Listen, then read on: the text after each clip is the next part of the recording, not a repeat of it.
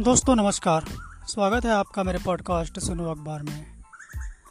दोस्तों, आज का पॉडकास्ट देश में यूसीसी के बारे में है। इस समय यूसीसी के यूनिफॉर्म सिविल कोड की बहुत चर्चा चल रही है। विरोध हो रहा है, समर्थन हो रहा है।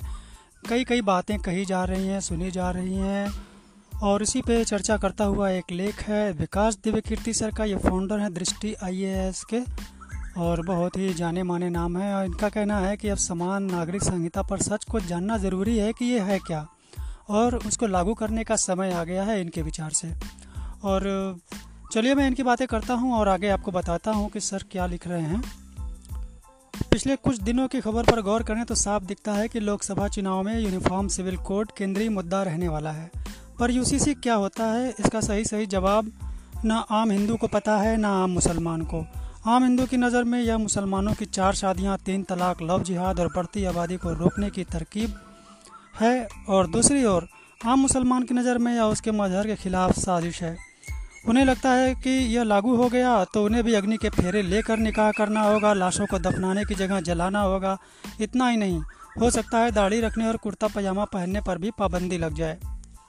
गलतफहमियों के इस दौर में सच को समझना हमारा हक भी है और ज़िम्मेदारी भी।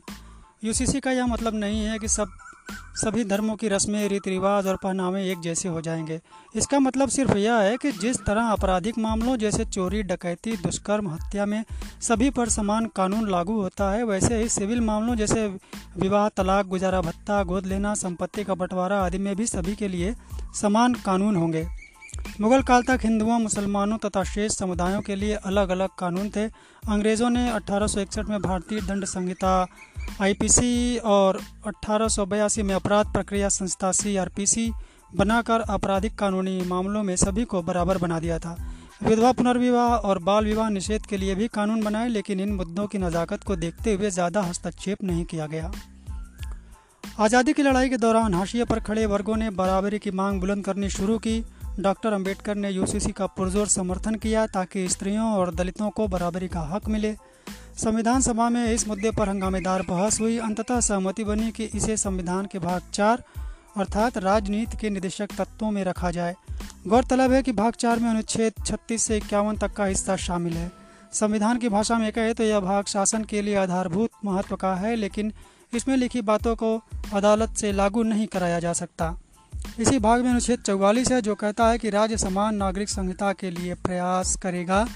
यूसीसी का उद्देश्य है, कोई भी समान नागरिक अपने धर्म या समुदाय के कानूनों की आड़ में शोषण या गैर बराबरी का शिकार न हो। इस उद्देश्य को हासिल करने के दो तरीके थे। पहला, कि एक झटके में सारे धर्मों के निजी कानूनों को खारिज करते हुए सभी के लिए समान कानून बना दिया जाए।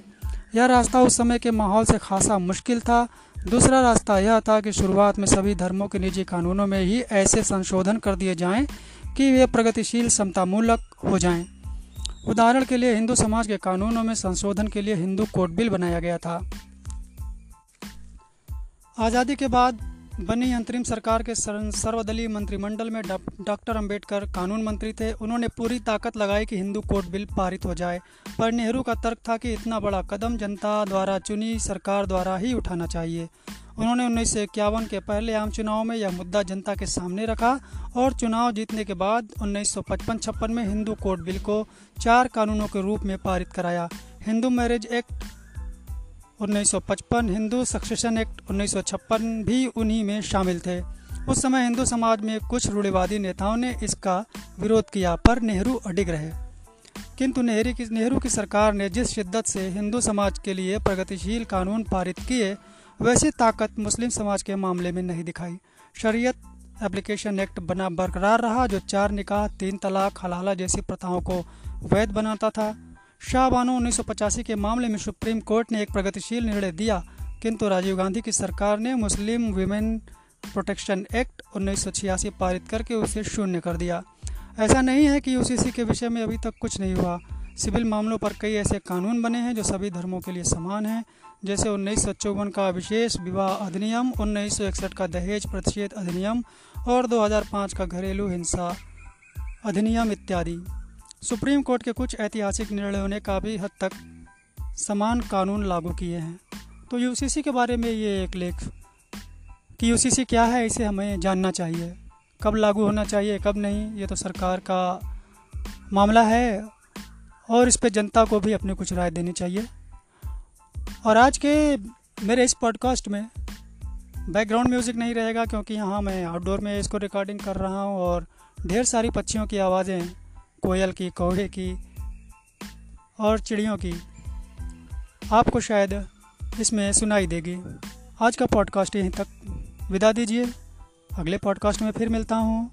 तब तक के लिए नमस्कार और हाँ हो सके तो मुझे कांटेक्ट करके मेरे प्रयास के बारे में मुझे बताते रहिए। धन्यवाद।